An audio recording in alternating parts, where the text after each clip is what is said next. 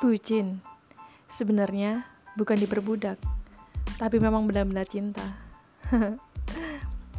wanita memang random, tapi yang pasti semua wanita ingin merasa disayang. Di podcast Asam Garam, nantinya aku akan ngobrol dengan seseorang yang telah bersamaku selama kurang lebih tujuh tahun. Dan semoga akan terus berlanjut tahun-tahun berikutnya.